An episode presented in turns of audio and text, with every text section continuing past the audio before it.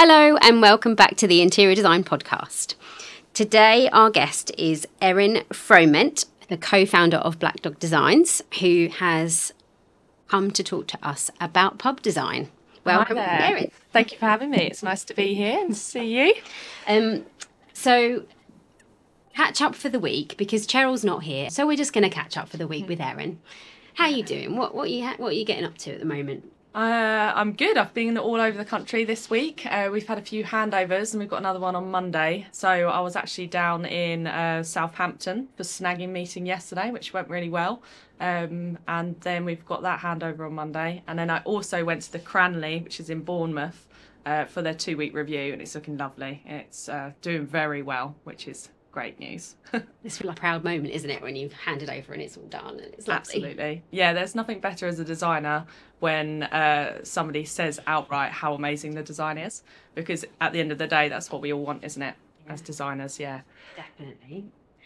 Um, yeah, this week I've, I've been. I went to the Noodle Bar on Saturday, which is a project that we've just finished designing in Colchester. Lovely. Um, and it's and it's like one of my favourite restaurants as well. You know, and you're like, oh my god, I'm designing my favourite restaurant, and they've extended it. And uh, I was having dinner with a couple of friends, and the owner was like. And um, I can't take credit for the design. This is my designer, and he was like telling everyone about it. And I'm like going, I'm not sure if I'm embarrassed or really proud. Yeah, yeah, probably a bit of both. yeah. but yeah, no, that was a really cool design. Um, Scarlett helped me with that. But yeah, no, it's really cool to see her face as well. yeah. Going in. It's always a lot of fun when it goes from plan because we can see the space when we're looking at plans. Uh, we've been doing it for so long, haven't we? So when we look at the furniture and how it's laid out, but for other people, they can't read that the same Yeah, way. Isn't that weird? Like, Yeah. We just had that done in, in my house. My me and my husband have had an extension, right, and I could just see it. Like, Yeah. and he's gone in there and like, oh, it's a bit smaller than I thought it was going to be. I'm like, no, that's exactly what I thought it was Yeah, going to be like. yeah. And he was like, oh, That's- it's really weird, plan. isn't it? It's like a it's like a some a thing that you've got when you're designing. Absolutely. I mean, even with my husband, uh, it took a few years for the compromises to stop because I used to have to show him what I wanted to do before we'd go ahead and do it, and now I go ahead and do it, and he's happy He just you now. we have forest wallpaper in the hallway, and he loves it now, and it's all With Cole and yeah. Sun. He trusts The me. Poland It is, yeah. Oh my god. my favourite wallpaper. Cool. Um, so yeah, no. I've, uh, other things that I've been doing this week. Uh, I'm working on a really exciting project in Liverpool Street, um, which is a three. Well, it's actually a five-story building, but the top and the bottom stories are toilets. Um, and I think they might be the best toilets that I've ever designed. I'm like, oh my god, I love the toilets. The client's just gone with it, and Yeah. they just look amazing. Um, amazing. and the rest of it is all the three stories are three different. So the the, the ground floor is the garden, and then the second floor is the amber bar, which we've done like backlit tobacco paneling. Wow. Oh my god, I'm so excited. Watch out on social media. I'm going to be shouting floor? about it. The, oh, the third floor is what I'm doing at the moment. So the third Yeah. floor is going to be like a restaurant bar, but it's got a lighter feel to it. So it's more teals and like yeah. papers with birds on it by Romo. I can't remember the name of the paper, but um, Lovely. yes, quite That sounds so exciting, especially as you're focusing on the toilets because they always get left behind. So if Yes. they're lovely, Oh my god, toilets. yeah, They're so important, aren't they? They are very important. I think that's where a lot of the time the budget is cut, and they should not be cut because people remember what the toilets are, especially women, because we go in there, have a natter, and if it is horrendous, yeah, we You remember that. stay in there, do you? No. Yeah. I think I think as well with toilets, it's like that whole that whole look about if the toilets are crap, then what's the hygiene like? Almost, it's almost yeah. like if the toilets aren't very good, well, you know, what's going on behind the scenes. Yeah, yeah, Um, absolutely. If you've got 70s tiles still on the toilet walls, then what's in the kitchen? Because that is not what you want. you how know? gross is it going to yeah. be? yeah, absolutely. But um, but yeah, no, I, I think um, yeah, toilets. I always you, I always say unless somebody comes out of the toilets and says, um, "Have you seen the toilets?" I haven't done my job properly. Yeah, I totally That's agree. that's got to happen. Yeah. And I think recently with clients, because back like five, eight years ago, they were definitely where the budgets were cut um, and focus it elsewhere. But recently, that I think they've caught on on the fact that actually the toilets are just as important. And if they're clean and tidy and functional, as well as the design factor, um, everybody appreciates it more. So uh, yeah, I would definitely say have a look at the toilets because if they look horrible, that's what people are going to Yeah. remember, even if the rest of it is all lovely. So, so Erin is here today to educate us about pub design, As best I can. and I'll, I'll probably put in a little bit as well. Yeah. I've done a lot of pubs. Um, and and um, I'm really looking forward to hearing some of the things, like some of your experience as well, because um, obviously I've done some pubs, but I think you do more pubs than me, and you work with a lot of the big pub groups on a regular basis. Where I sort of dipped in and out of that, and I've done a lot of independent. So, so I'm quite interested to see what the difference is. Yeah. Um, I mean- experience. I have been quite lucky over the years because I've been doing this for now over 10 years. Um, and when I first came into it, I didn't quite realise how much of a community the hospitality industry was. And it is very much a community. And uh, yeah, it's the people you know and the, the way that the pubs work and function. And it definitely helps that I did work in a pub for five years through college and uni. So I've been behind the bar. Yeah. Oh, Which is- that is so important. So isn't it? important, It's yeah. like, like the, I had to, I have worked with designers before who are like, oh no, I've got no interest in doing stuff like that. And I'm like, how can you not want to do that? Like, I really want to go in and go, can I just work in here for a day just so I can design it a bit better? you Yeah, know? as long as you can still pull a pint, then you're good. Yeah. yeah. Erin, what do you think the most important elements of pub design are? Well, I think with pub design, the main focus and the heart of every site should be and is the bar.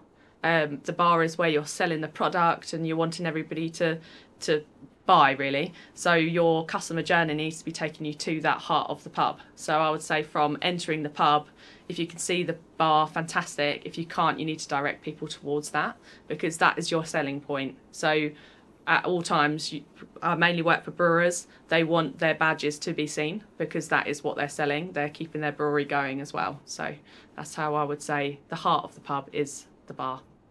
Cool.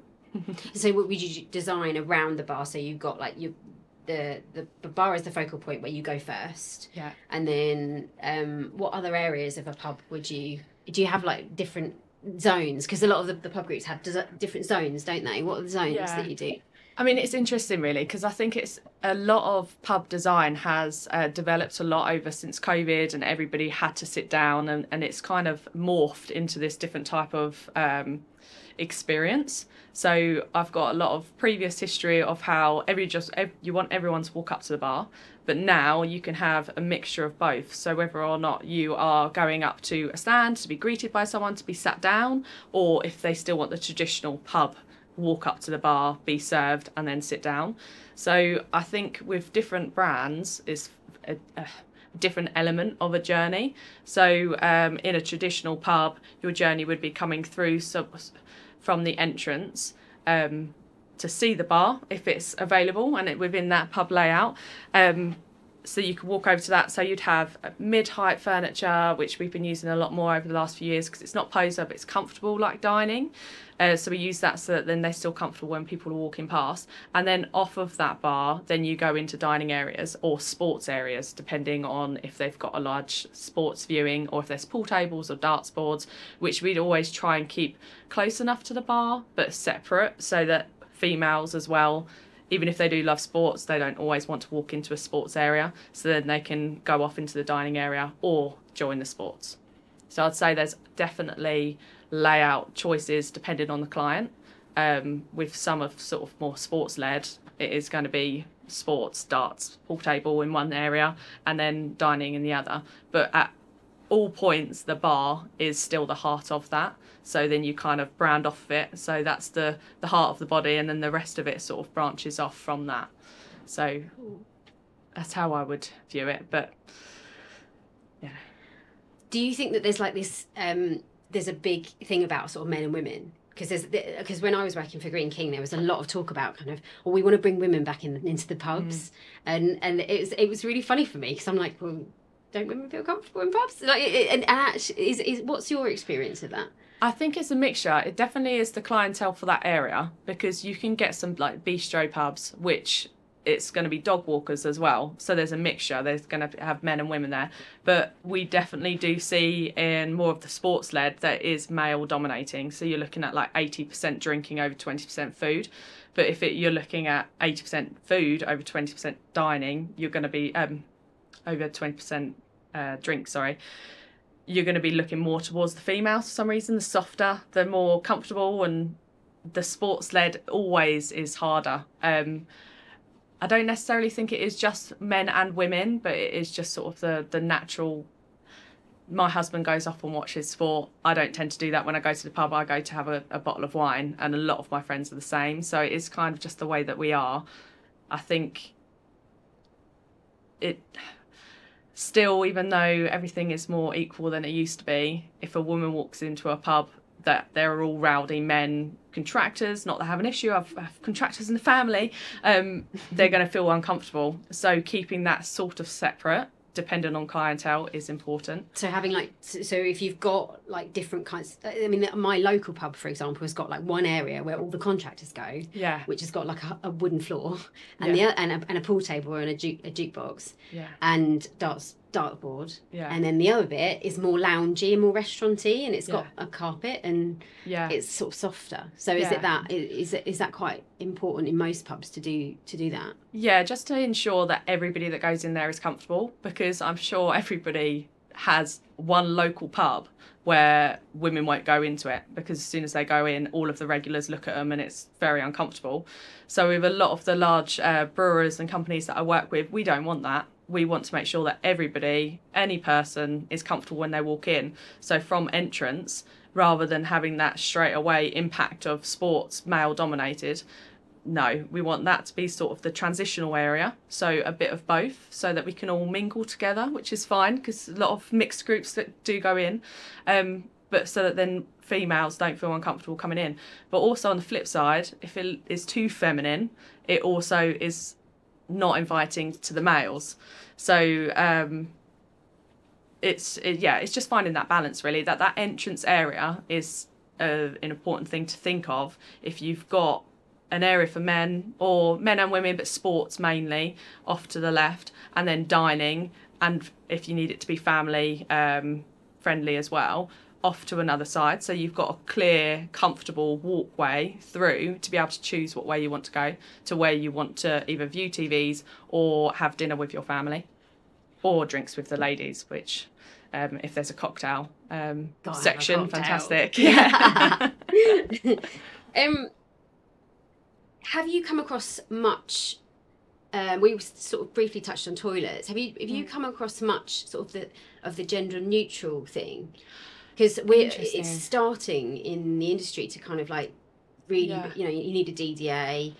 Gender neutral. Some people are just going all out gender Yeah. neutral toilets. Some people are like, no way, the women won't go in the men's, or you know they don't want to. Some Yeah. some people are saying that women are way worse than men in terms of tidiness. and I've seen that for myself. There have, have one site that I have up north once. We kitted out the ladies' toilet so lovely. It had this beautiful wallpaper in all the cubicles. Um, at the six months defect, out of the eight cubicles, six of them had had the wallpaper peeled off in the cubicles because they had a bet going, and in the gents.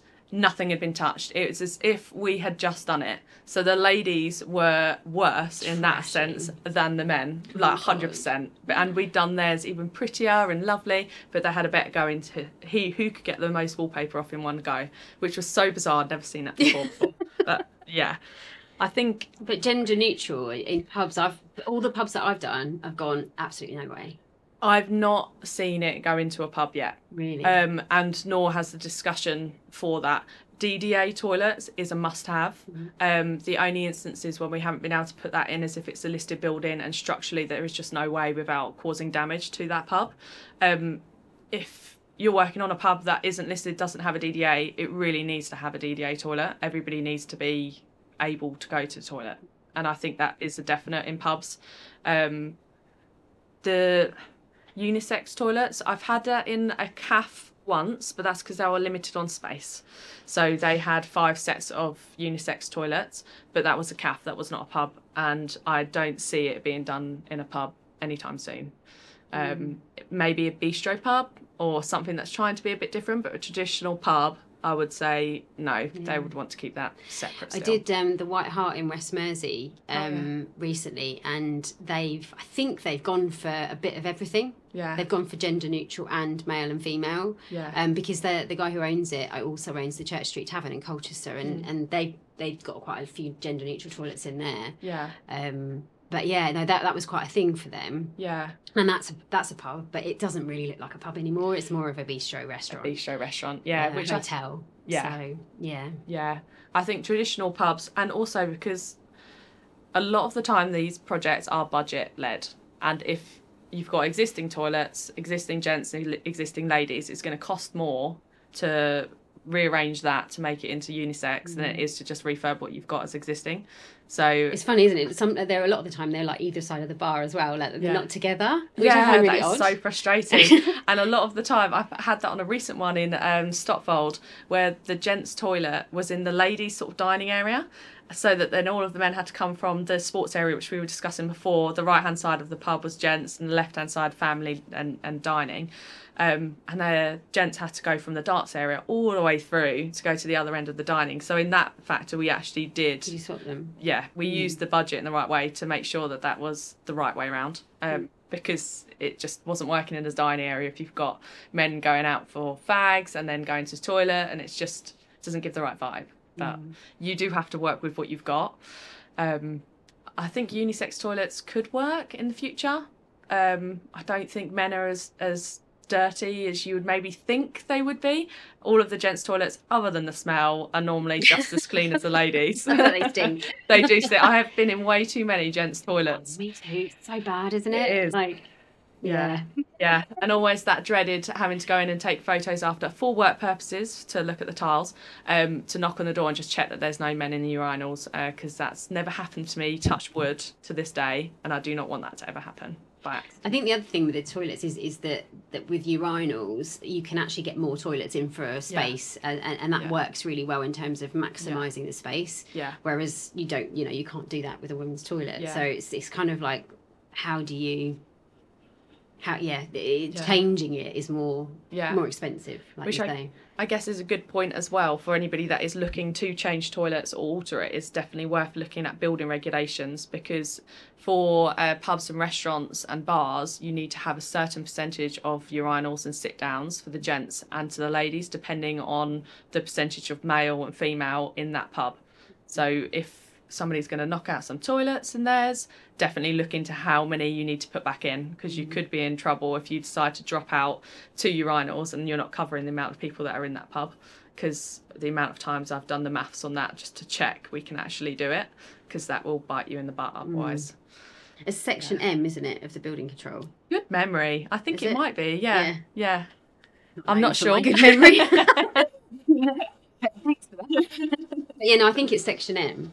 Um, or you just you would just consult with um, Yeah. a building building control officer, wouldn't you? Yeah. if you can do it. if in doubt, keep what's there as existing as best you can. Um, and if you can't, like you said, contact somebody from building control to advise you on what you can and can't do. Um, because you don't want to be tripped up with something like that and having to redo it, which is not good for anybody. No.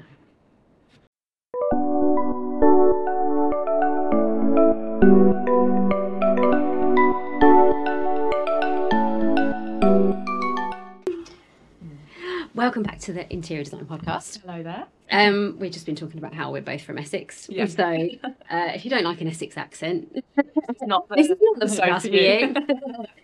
um, so Erin, I have a question. Um, if somebody's designing their own pub and they can't afford to use a designer or they don't want to and they've got a bit of a design flair, what would you say were the most important things that they need to consider when they're designing their own pub?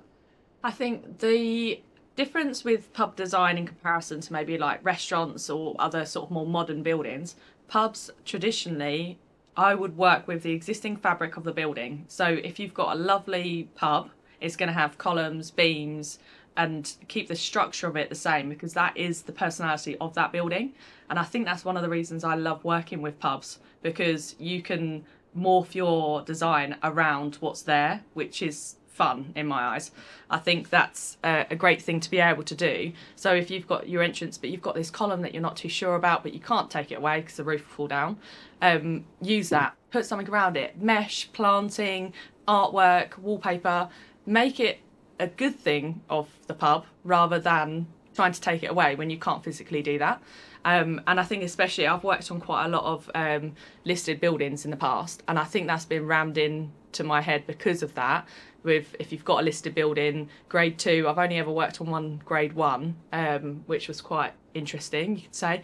Um, you can't change the fabric of the building without getting permission, so it's a challenge to work around what you've got as existing. But if you try and have fun with that, and try and use it to your advantage. So yes, that column or that beam, or, or we've we've um, put planting over things that other people would try and ignore and not not have there. But that's the best thing of the pub, isn't it? That it is existing. Pubs are traditional and yeah, I could go on a tangent of how pubs are the best design that you could do because it's the British history, isn't it? Yeah, I think Um, I think it's really fascinating how pubs have like the journey of pubs over the years because you've had it's where people gather.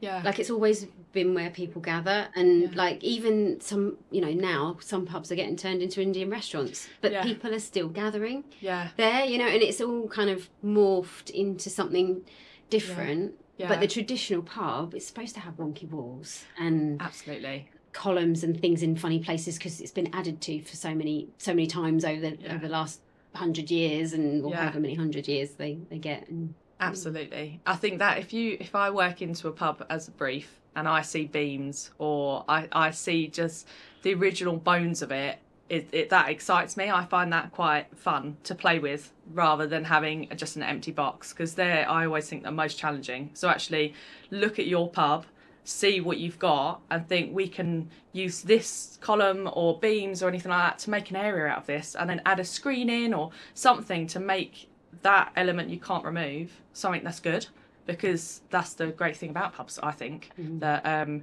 you can change the floor finish and everything like that but you can't change the bones.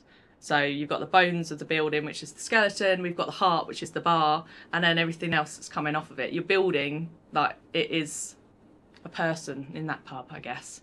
But i'm a bit passionate about it so. It's good, you can see, it's lovely. Um, I was working with one of the big pub groups a few years ago, and we, we designed a template for 250 pubs. I can't remember what what that, it was called, but um, one of the things that we really focused on in that template was the soul of the pub Mm, yeah and this and the sort of what makes that pub yeah what it is and and it would it would be different in every single place you go because Yeah. it's like the soul of the it's like a community isn't it And- Yeah.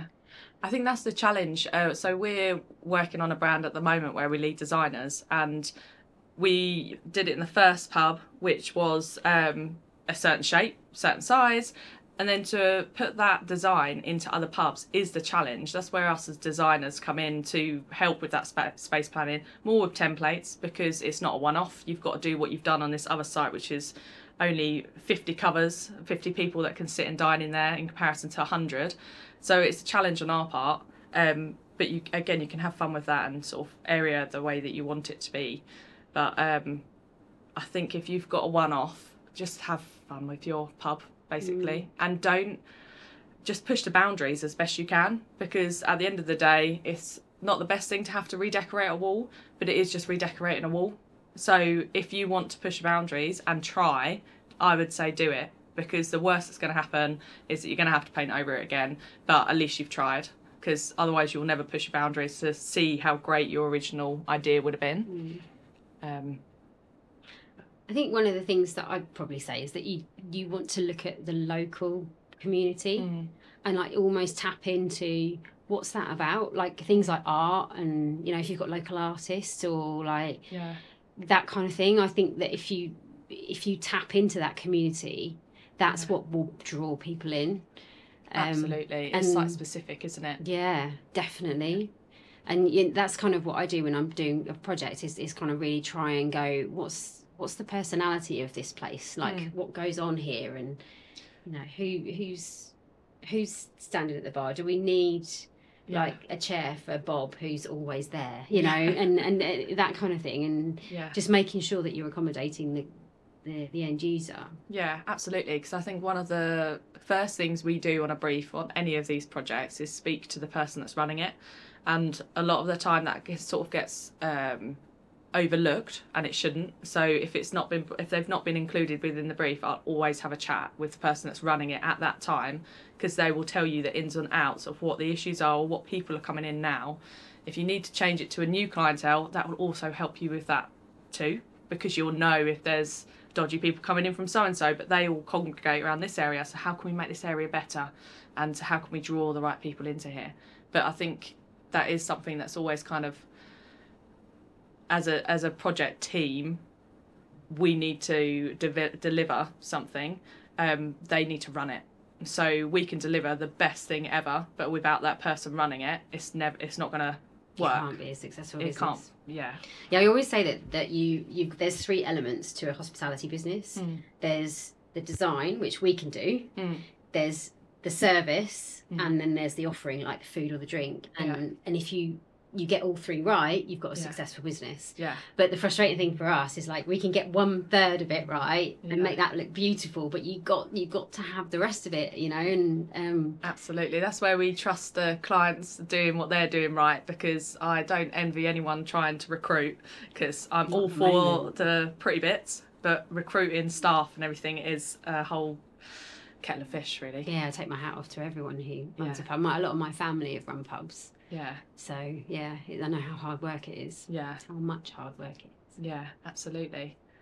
But I think uh, the design side of things is just have fun with what you're doing.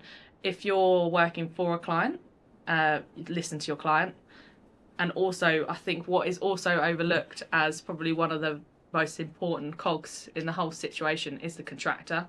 Um, as a designer, I'm not embarrassed to say I will take their advice. If they're advising me on something and they know more about it than I do, I will take their advice Mm. and I will draw up my detail and say this is what I want. And if they say, but you're going to get from A to B a lot quicker if we do it this way, fantastic, Or thank you. less, or Yeah, yeah. collaborate with them, work with them. They know what they're talking about too. Hopefully, um, a lot of the contractors I work with do know what they're talking about, and we trust each other and we have that great relationship. So trust their experience and use it to your advantage Mm. because I use that all the time. I will detail too. everything up.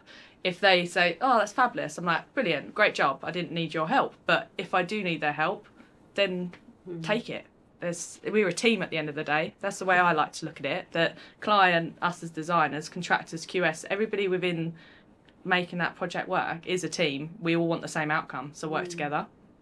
Yeah, I used to work on the manufacturing side. So I used to work for manufacturers who built bars and Mm. waiter stations and things.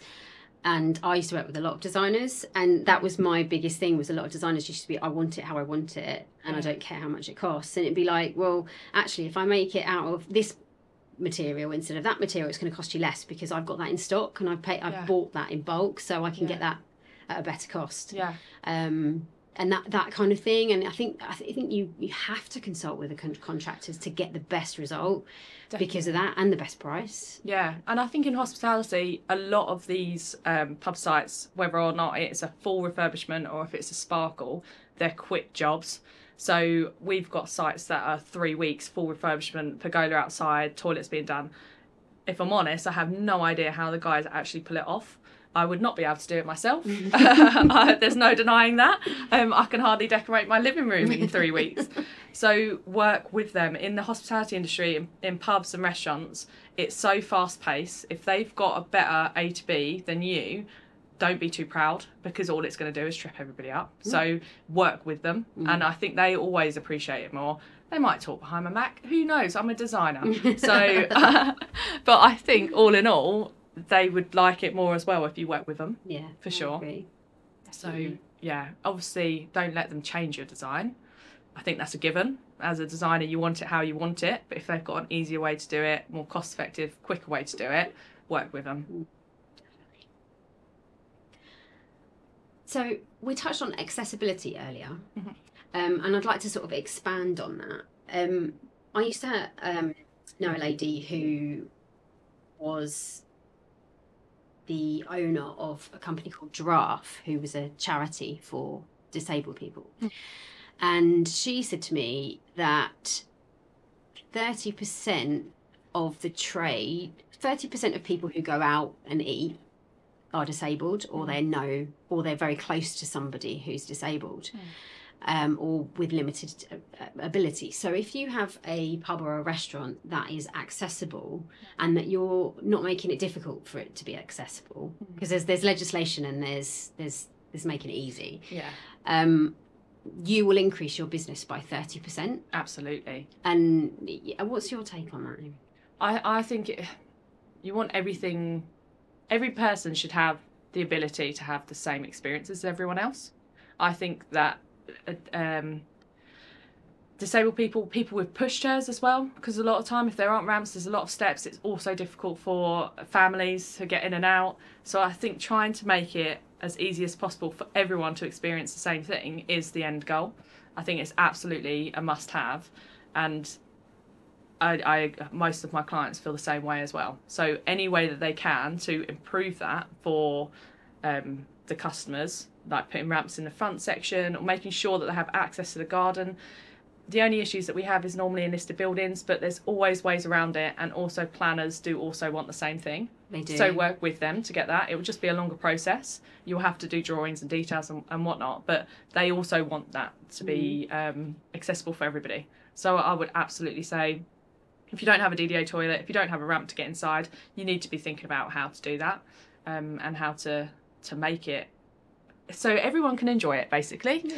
And So I think there's- it's from a- from a business perspective, Yeah. it's the right thing to do Yeah. in terms of profitability as well. Like Yeah. if you can make sure that if Aunt Nellie's coming out for dinner with the the family of ten, we've got Mm. to go somewhere that's accessible. You're going to get that family of ten come to you if you if you if you've got that accessibility. Yeah, and I think some um, some situations where we've been tripped up in the past is that we've got um, dining spaces, but then, as I said before, mid-height furniture works really well um, to give like an in-betweeny between comfortable, but also not so far down that you're sitting on a dining table.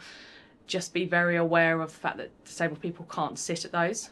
So we got tripped up once before where we had two of those within the dining um, area. We ended up swapping them out for dining tables so that there was more options for the staff to be able to seat people that were in a wheelchair. Mm-hmm. Um, which at the time of drawing, you're thinking about how it works, people walking past it. So yeah, we, we get tripped up as well, and then we get reminded on making sure that you do have enough dining tables for mm-hmm. people to sit at because we can get ramps in to the toilets, but if you don't have anywhere for them to go, so there's no spare tables, then mm. you're kind of tripped up on that as well. So just be aware of I suppose like the, the way to kind of stop being tripped up on that is to ask someone. Like if you're in a if you're in a pub and you're designing it yourself, Mm. if you've got customers who have got limited Mm. abilities, Mm. then that ask you know ask them and, and say what Yeah. what do you need and what what can we do and yeah sometimes if you haven't got the, the space to do a disabled toilet you can just put some accessible things into a toilet you might not have the Hmm. Space to do i mean you need a 1500 turning circle don't you for a You disabled the- toilet with a um for with a wheelchair Yeah, and the door needs to be larger as well. So there's there's a lot of um, Yeah. factors to but if you're in a listed building and you can't necessarily do that or you haven't got the, the funds or you know Mm. you you know it's not practical to do that you can still have a sink with a lever on it and a, Yeah. and a handle with a lever on it you Yeah. can have the door opening outwards yeah you can have bars Mhm. you can have a sink in the toilet you know and, Yeah. and all of those things it's not just people I'm, I'm a massive advocate of like disabled toilets because Yeah. it's not just people in wheelchairs who use them it's people with colos- coloscopy bags yeah. The right word um, coloscopy column. I ca- I'm not even going to what I try and say it. I know, I know what you mean as well. um, but you know they need a sink Yeah. because Yeah. they need to empty the bag and, and, and clean themselves and there's Yeah. people who got you know visually impaired so they need Yeah. to have those Yeah. um, things and I, I just think that that so many people go oh we haven't got room for a disabled toilet and they just don't do anything yeah. i think that it's good it's really really important to have that nod Absolutely. I think in today's day and age, everybody is very much of a equal. We want everyone to be the same. So if you're not giving them the options of being able to, like you say, um, get to a sink without having to be in a public space almost, because it is in a toilet. If you've got a full toilet, that's not a very nice thing for you to have to do. Um, you just want to make it equal for everybody, really. Yeah. Sorry i hadn't went off on a proper little rant Yeah. And I forgot what my brain was trying to say. um i wanted to ask you about your take on alcohol because oh, I think that the fact that people are drinking less Mm. has had, had an effect on pubs. What's your take on it? Interesting. I must admit, I think because my generation, we are definitely still drinkers for sure. But you do see more young people that have millennial? gone, yeah, and, and through lockdown and that their socializing is so different to what our socializing was back then um, that the young places they need activities like uh, a beer pong table or something for them to stay whereas when we went out to bars and things like that you would just be going there for the drinks so and i definitely think there's also gone down the route of the 0% um, people are a lot more sensible than they used to be um, it's interesting. I don't think alcohol's ever going to stop in the UK. I think beers and ales and everything like that is still very strongly led, but also, yeah, we we did put in one of our projects. We did have one of them cocktail pumps, and it didn't actually go down as well as we thought it would, um, because people like to see your cocktail get made. Yeah.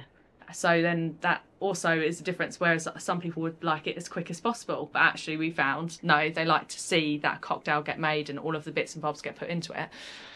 I mean, I am a drinker, so I, I, I can't say too much about it really. A bottle of wine. I think you're right though. You've touched on like um, the competitive socialising thing, haven't you? Because there's a massive industry now where there's axe throwing and darts. like- yeah, the interactive darts. Yeah. that would be a thing. Yeah. yeah. and there's so much of that that's coming Yeah. through, and that they're Yeah. going into pubs, aren't they? And, Yeah. Um, Yeah.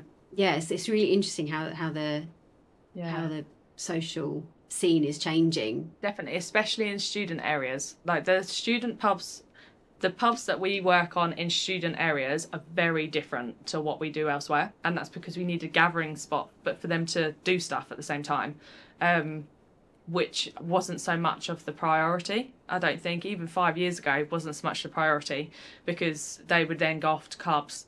Now we want to keep them in that pub. So to keep them in that pub, you give them the same thing a club can do, or yeah, just keep them busy really whilst they're drinking. Um, but I can't say I've actually done one of the interactive darts since putting them in the pubs. However much I, I could have fun with that. Or shuffleboards as well, which we've been Yeah. putting in. I have played on a shuffleboard. That is quite fun.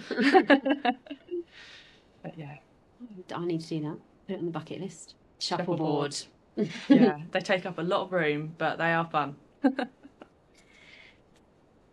Okay, so next question. How would you advise someone to use colour? Interesting. I think um, colour is so important within a pub. The decorations can make or break the atmosphere that you put into a pub for sure.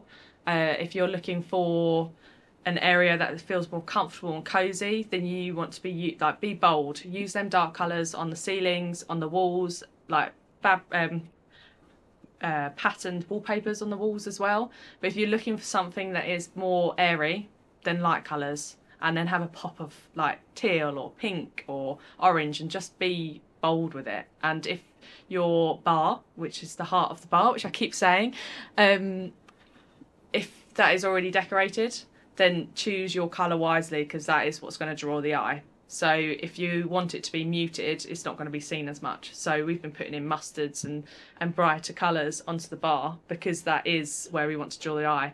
And also follow fashions because they change so frequently. If you look like five years ago, stuff red started coming back in again, and that, and there was greys everywhere, and that's not the case at the moment.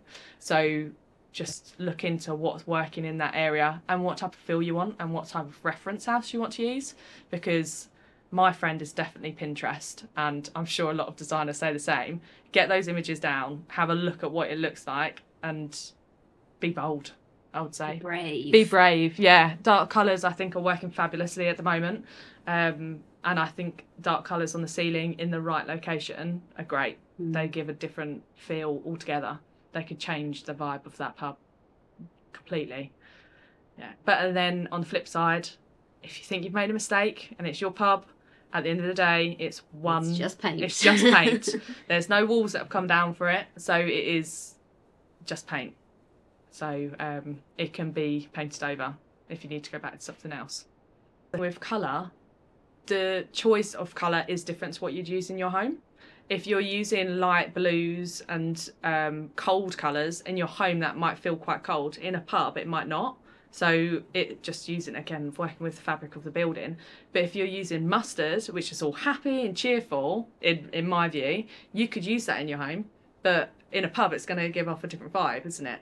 But and pinks are coming into pubs a lot more, and I love it. I think it is feminine, but men love it too. So it's a lovely colour, and um, the sort of dried plaster look is I'm all for that. Um, but yeah, just using the right colours for what you want. Red is warm in I would feel in the pub sort of side of things, and if you're going to put in black, use it sparingly, Mm, yeah, or depending on how you want to. Uh, yeah, what vibe you want to give off for sure. Making black black beams.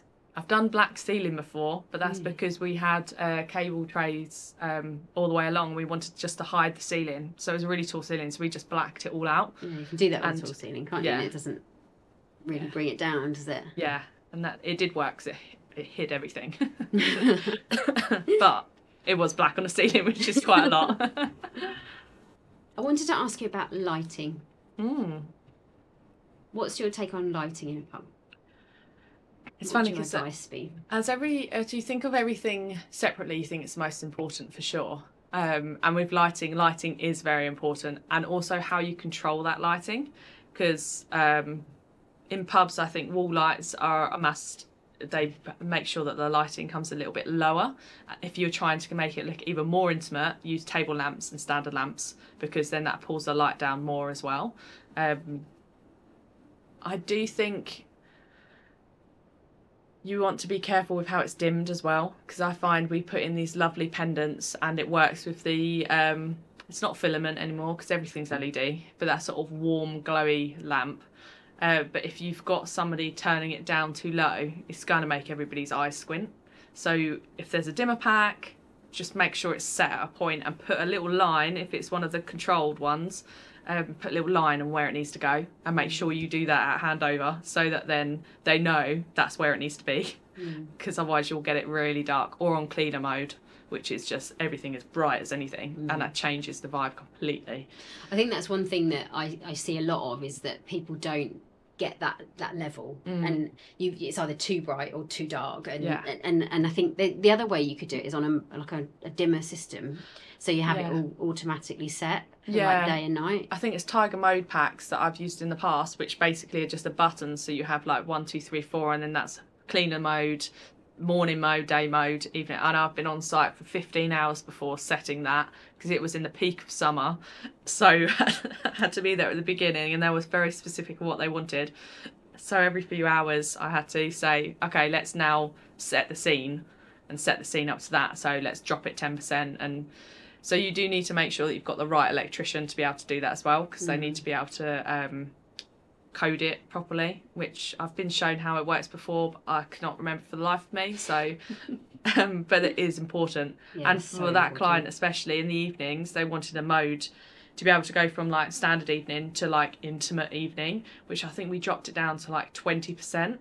And without the lamps that we had, which were suitable, which are LEDs, that wouldn't have been possible. So also be very careful with what lamps you're using mm. because that will affect how far down you, your lights can go. Mm. Because if they're not the suitable LEDs to dimming, they'll flicker, mm-hmm. and then your issue will just be flickering lights. So you have to have it higher. yeah yeah good advice Thanks. I really I really like um, using LED strips oh, like yeah. hidden LED strips in pubs because I think it just really creates a real intimate vibe. I mean, and things like under the bar, oh, you have to hide them though. Like, Oh. uh, it's my bugbear to see like little dots. Yeah, absolutely. when you can actually see them, you have to hide them behind something. But Yeah. yeah, I think it just really does things like back bar lighting and front bar lighting, things like that. I think it just really gives it a good touch, especially if you've got a really cool bar, like yeah. an old kind of Yeah. intricate wooden bar or something like that. I think that could be. And you want to sell the product. So as as designers of the pub, I don't get I don't get involved too much with what product they use, but you need to showcase it because if someone walks if you want them to walk up to the bar and see something and buy it, then it needs to be lit up in the right way. So always have spotlights behind your bar shining down onto the product that they want to be selling because there's nothing worse than going into the bar and squinting and not being able to see what's over there. Um, we a lot of the time put in illuminated bottle steps. I think that's almost just a standard must have in every bar that we do because it just gives that glow and again highlights what you're trying to sell. So um, and the LED strips, I'm a big fan, and they've got color changing as well, so that's also a lot of fun. So you can it's good. It's good for things like football seasons and stuff Yeah. like that. You can change the colour for whatever Yeah. whatever time of year it is. Yeah, absolutely. Absolutely. And it's selling what you want them to sell. So as designers, they want to sell product. They if they are drinks led pub, their product is the most important thing. If it's food as well, then obviously that that's not up to us. That's very much with the brand and, and what they're doing for food. But we can help sell the products because we can illuminate it in the right way, like you said, so that then you can put LED strips on it or just draw the attention over there. So that is their selling point. That's what they want to sell. So focus on that. Not too much though. Don't go overboard. that brings me nicely on to bar design. Ah yes, fun one. Yeah. Um, what would you be your advice on bar design? So bar design's an interesting one. Very much speak to your client. What does your client want to gain from that bar? Um, I've designed and, and drawn up a lot of bar details in the past, and if they need an ice well underneath, that impacts the products you can put on the front. If they need to have um, a, a tall bottle fridge, where does it need to be? Your client knows what they want to sell. Use them to tell you what is needed, and then use that in your design. Because with I, I could absolutely draw five bar designs, completely different, but they might be better for different clients. So they need to instruct you on exactly what they need to gain from it. And whether or not they want to have a traditional under counter so that's uh, uh, the brown board so timber underneath which would be a traditional bar. Or if they want to go to more bar um, so more drinks bar which is stainless steel. So cost wise it's a lot more expensive but if they're doing cocktails and speed uh, drinks for a high drinking site it's very beneficial to go into stainless steel. We don't do that very often it's a lot more expensive. It's not a traditional option, but in bars, it is. Uh, so like drinking bars, Mm. it is a good route to go down because they've got like cocktail rails and speed rails and things to help them, and it's all in one hit. So um, if you're designing a bar, you can either have it so that it's uh, the timber top and timber front, and then open underneath for you to be able to have stainless steel, or a traditional bar would be that you've got partitions all underneath that bar counter so that then you've got shelving throughout. So it's completely two different ways to design a bar. So you need to know exactly what they want to gain from selling product at that bar. Um, you could get a lot of advice from people as well, though. Like with the stainless steel, there's companies that do that for a living. So get advice Mm. and work with them. I've only done one of those before, and it was quite expensive, but it fit in perfectly under the bar, and they built it to the T. So We just did one for Chelmsford Theatre last year, interesting. and um, they had like five, four or five stations. yeah, So, and that, and that's what kind of one of the things I always focus on is is the stations. Like Yeah. one person has got to serve, and they need to. I think what you've got to think about is they need to move Mm. as little as possible Mm. so they can do their job properly. yeah, And so, if they can stand in one place and serve drinks and use the till yeah, and not have to walk very far, yeah, like whereas if you've got gin on one side and tonic on the other side, Yeah. that's just completely not practical. exactly. Um, so the ergonomics of like what you're what you're actually what someone's actually doing behind that bar is so important. Absolutely, yeah, hundred percent. Because they're you need to look at it as if you are in that bar working. And if it's not practical, then you've not done your job properly. Like it needs to be practical. They need to use it. There's a funny thing with design is that obviously you want it all to be about the design, but if it's not functional, then that's a failed design. So you need to have a really good balance on that it works both ways. Definitely. Um, and just for information, in case people don't know about bars, you need to have a wash hand sink basin in there and um, a slop sink. That's a must have. You need to have two sinks behind it. If you've got a glass wash, then that might have a sink alongside it. But just for anybody that doesn't know, put sinks behind your bar. They need it. Lots of sinks. just the two, just slop sink and a wash hand basin um, is a must have behind a bar.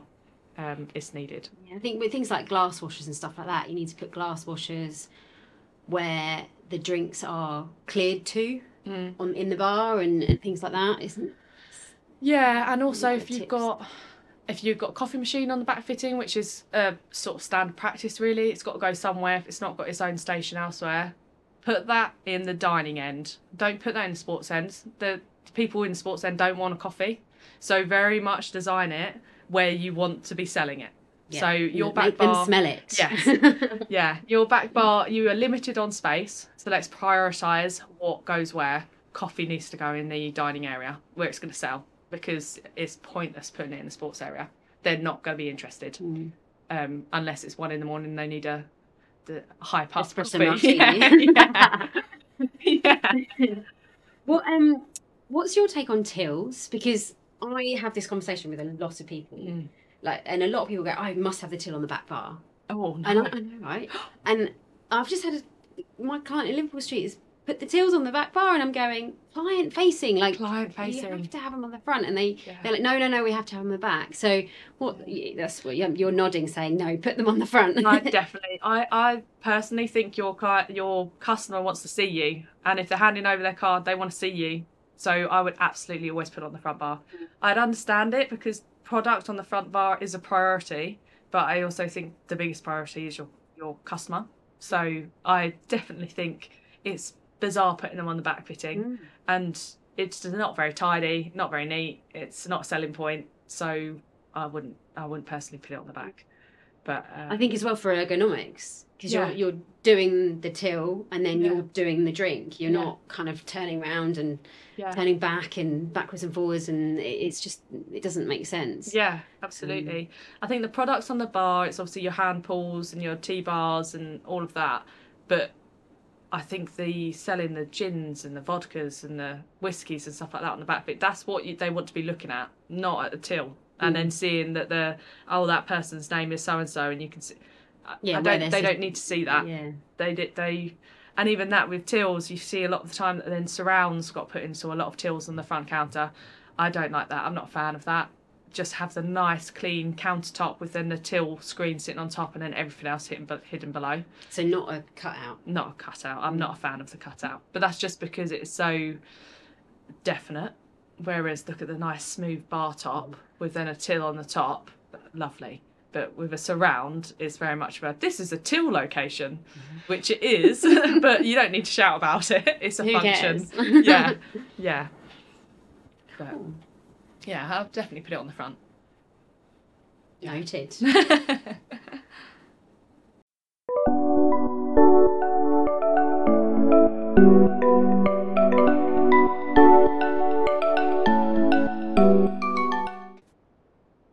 So short break there. Welcome back to the Interior Design Podcast. Um, Erin is kindly educating us all about pub design, and I'm putting my pet ten pence in too. Um, next question: What about flooring? So as I've said before, every aspect seems to be really important, and I, I am surprised we've left flooring till now, to be honest, because I actually think that's so um, underrated. People don't notice the flooring so much, but you can direct people with it. Um, so as I've said before, with the customer journey, if you're going from the entrance and you want them to walk to the bar, tiled bar walk all the way up to it, that instantly gives people a pathway to get to that bar. If you've not done that and there's that just timber everywhere, then you've not got like a clear direction. So you can use flooring to your advantage, absolutely. If you've got a dining area, you need it to be softer, carpet. I'm not the biggest fan of carpets. They're so hard to choose. They're, Especially pub uh, carpet. Pub carpet. They make me so- cry. yeah, absolutely. There's never a perfect carpet for a pub. It's they all look fairly traditional, but um, you can find some. So yeah, carpets in the softer areas, and then absolutely must have hard floor in any drinking area or sports area. Um, be careful with what site you've got because they could be quite echoey. I've had that in the past where it's a definite rectangle and we've had to put rugs down um, just to soften that. So if you've got issues with acoustics, curtains, blinds, use fabric on chairs to try and knock out some of that like echoing around. Um, but yeah, I think flooring's quite important and What kind of flooring would you put generally in a pub? timber if I could. A lot of the time we use Karndean as well. So Karndean is definitely a go-to now. They've got a great range. Um, I'm not a seller of Karndean. I just like them. um, I'm, I'm a massive fan of Karndean. yeah, I think it's easy to put in as well, and you can have a. You need to make sure you have a ply base, but then that makes it level, and then yeah, then it works quite well. So I put timber floor in. You can also get acoustic backed Karndean Yes. as well if you've got problems with sound. Absolutely, yeah, absolutely. And then if you've got existing timber, um, just lightly sand and restain, or if you've got an if you've got um, budget but you want to do real timber, engineered boards, that will still be thick enough so that you can do a few sands over the next ten years or so. Um, just yeah, I, I would say an engineered board or Karndean is what we put in mainly. If we had the budget to use hardwood thro- throughout, we all would, but it's all budget led. Mm. Um, I would also say I very much like a tile bar walk around um, the bar. I Mm. think it, it gives it a sort of like oomph that is separate from everywhere else. Uh, but if you look in a lot of country dog walking pubs, there's a lot of the time it's just timber everywhere, and that and that's that aesthetic.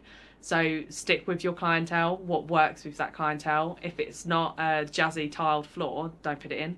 So work with what works for the building. Um, and Altro floor in the disabled toilet is a must. Um, I think that's some regulation or possibly on that one, or the, slip vinyls rating slip ratings. The, the regulation. Yeah. It's like R twelve, isn't it? I think so, Yeah. yeah. Yeah, and that's a really good point about slip rating. If you've got any high traffic areas, check your slip rating. If it's a domestic tile, don't use it. Use commercial tiles. It's there they are commercial for a reason. So you need to make sure that people aren't slipping over or falling over. Um, and entrance matting is always a win because that is gonna stop it getting wet everywhere else. but yeah, check your slip rating because you want it to have a high slip rating. Um, cover yourself for sure. Amazing. And furniture we haven't talked about very much either. We haven't, have we? It's yeah. What would be your advice on furniture? Um, depending on budget, uh, if you've got a lot of existing, I think previously you've spoken to people about reusing um, for, like items. You can reuse refurbished furniture for sure. Get it all picked up. There's a lot of furniture companies that do do that and then reupholster. Um, I think just use your areas quite wisely when you're sorting out your initial layout. Where is your dining height furniture? Where is your poser height furniture? And then we've been using a lot of mid height as well. It's just the in between transitional areas. Not sure. It's it's it's too um, high traffic for dining, so put in a mid. Then it makes people comfortable still. They're not down in dining height when people are walking through them. Um, and also feature bits like fixed seating and banquet seating um, wherever you can. If you've got a dining area, you don't want it to look like a canteen. So use your area to if there's a length of fixed seating so you can have a nice fabric on the back fantastic put that in because that can give you flexibility of putting the tables next to each other but also gives you a feature um, because otherwise you're going to end up with a canteen that has just loads of furniture loose within it so zone areas for sure So on the seat of the fixed seating, Mm. you'd put like a faux leather or something like that, would you? yeah faux or So real leather Tough. yeah hard wearing you need it to be i think it's over 100 um forgotten the word rub test Martindale rub test. rub test. Yeah, Mm. and also everything within a um, within the commercial it needs to be fire rated as well. So Mm. don't use domestic fabrics. Use commercial fabrics. They're again they're for a reason. so and they've got the rub tests as well. So check the rub test. If it's over a hundred thousand, brilliant. If it's lower, use it sparingly. But on the backs of chairs, I've put some thirty thousand in before because they're pretty. Um, but don't use it places that people are going to be sit down. It's going to wear really quickly. So use the right fabrics for the right areas. So that's a really good We, point. I've done a podcast with um, James from Sunbury Fabrics, Oh, which hasn't been released yet, Yeah. um, which will have been released by the time this one comes out. Yeah. Um, so if anyone's interested in upholstery fabrics, we are going to be doing a curtain fabric one as well. So all of the, the uh, BS standards are all going to be in that Fantastic. So and they've got quite a lot of the um, I forget what it's called, but the stain resistant ones, which I will say to Sudbury are good because AquaClean. the AquaClean they are they they could almost have a bomb hit them and they will last. And not I haven't tried and tested all of them, but I can say that the ones where I've had a few stains on it and they can be soaked and, and watered off. So it's it's got like a vinyl on the back. Not that I'm selling them, but there's like a vinyl on the back so that the, it doesn't seep in and the st- stain doesn't stay. So yeah, definitely um, think about what fabrics you're using for sure, and styles of furniture. If you're going to use 1940s chairs, that's very traditional pub furniture. Um, if you're going to use modern stuff, again, just think of your clientele. Who's going to be going in there? Colours of furniture too. Um, so we could go on a long tangent of what to do. do it, do it. But um, if you're using like the light colours, um, that's going to be more dining, a little bit more um, Scandinavian and modern. If you're using mid oak, dark oak, that is more traditional pub. So, and also don't be afraid of using some paint on your furniture. If you can do some rubbed off chairs here or there, that gives it breaks it up a little bit. As, as well, you can refurbish stuff, can't you? It's like you can Mm. take a table that's an old fashioned pub furniture Yeah. table, old fashioned table. Yeah. Um, and you can paint just the base, can't you? And Yeah. then change the top and just Yeah. put a new top on it and just completely refurbish it. Yeah. But those bases are really expensive, and actually, most of them are really good quality. Yeah. Um, Absolutely. A massive fan of that. yeah. The other, the other thing I'm a fan of is putting a poser, like poser table near the bar because a lot of people gather at the bar, don't they? Mm. So if you've got a poser table just off the bar, that kind of stops that crowd Yeah. at the bar, so people can still access the bar to get a drink. Yeah. Whereas if you've not got that those kind of things next to the bar, you tend to have a, like a bit of a gathering. Yeah. People hang around a bit to, bit more. Yeah, and you kind of it kind of yeah, absolutely. I would always put higher furniture close to the bar, so it kind of frames it a little bit because you do want people to, and you don't want big empty spaces. 'Cause As you say, you're going to have loads of people just standing around, and then it blocks your view. So if you've got poser tables sort of staggered around it, brilliant because then that's going to get people congregate around those tables rather than what you want everyone else to look at, which is the Mm. bar.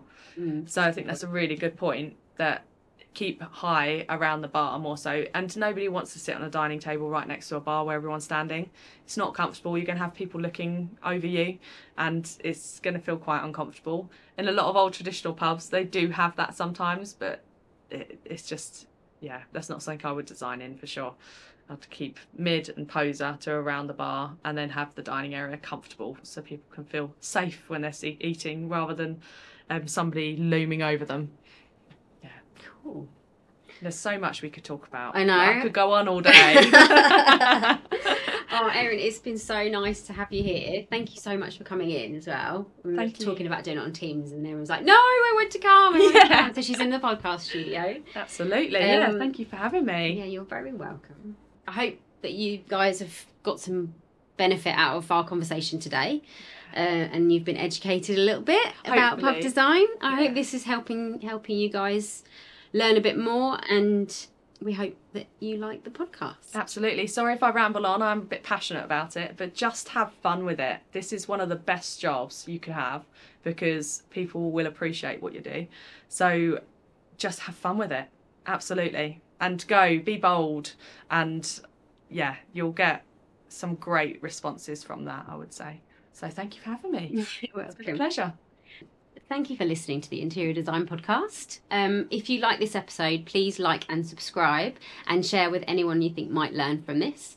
Our Facebook and Instagram pages are interiordesign.podcast if you want to follow us we're on Apple and Spotify and lots of other ones. So if you are on a forum that you don't normally go to, have a look for us elsewhere, and we are pretty much everywhere. Thank you very much for listening, and we'll be back soon. Thank you very much. Thank you.